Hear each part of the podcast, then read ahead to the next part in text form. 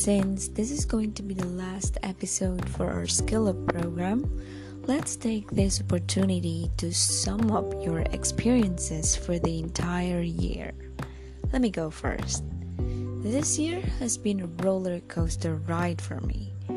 Let me chunk those experiences into three parts. First, I want to talk about the happiest experience I had this 2021. When the year started, I was so hopeful that restrictions and COVID protocols will be lifted and that everything will be back to normal.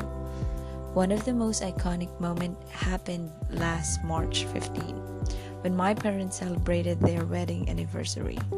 It was just a simple celebration with barbecue, samgyeopsal, which is a popular Korean dish that is commonly served with thick, fatty slices of pork belly meat. Also, we swam with my nieces and nephews in our inflatable pool and just enjoyed the entire day hanging out together. I think I considered it as the happiest moment of the year because though the COVID restrictions were not yet lifted, my mom's restrictions for us to do things that we want were gone. And it's the first time it happened. I was really flabbergasted that day.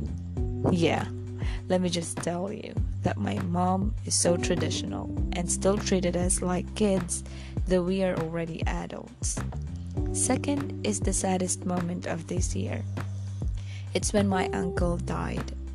Actually, we're not that close to each other, but I was so moved by his experiences in life that I really treasured him and worked hard to help him in his everyday expenses for his family. As I told you in my last story, I really care about people who are too vulnerable. Just to tell you something about his life, his wife just died two years ago.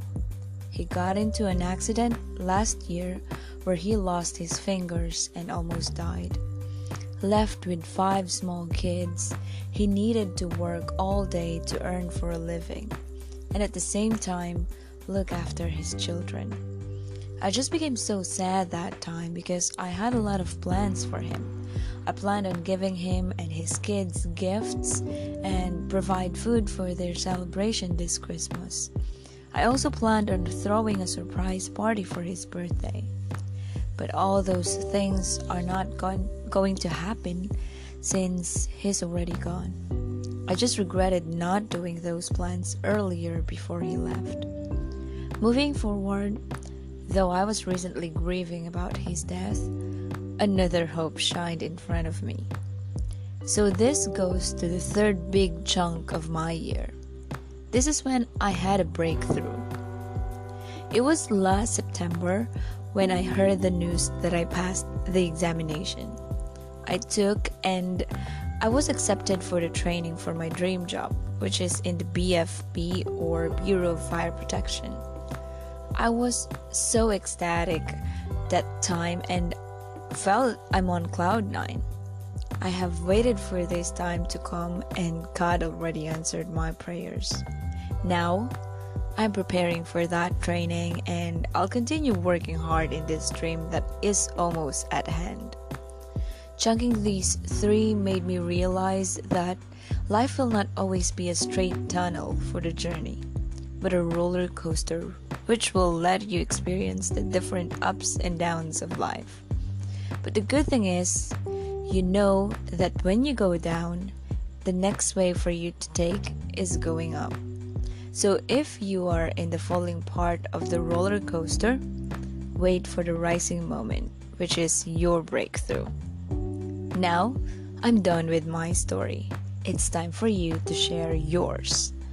As I told you, today is going to be a bit different. So, for your challenge, you need to use any words, phrasal verbs, or idioms to describe each chunk. By the way, here are the specific chunks for your story. First is the happiest moment. Second is the saddest moment. And third is the breakthrough. Make sure to talk about the ones that happened this year. Also, don't forget to mention the vocabulary that you used by the end of your recording. For example, for me, I used flabbergasted, vulnerable, and ecstatic. And that's all. Good luck in your future endeavors, and I hope to see you again soon. Ciao!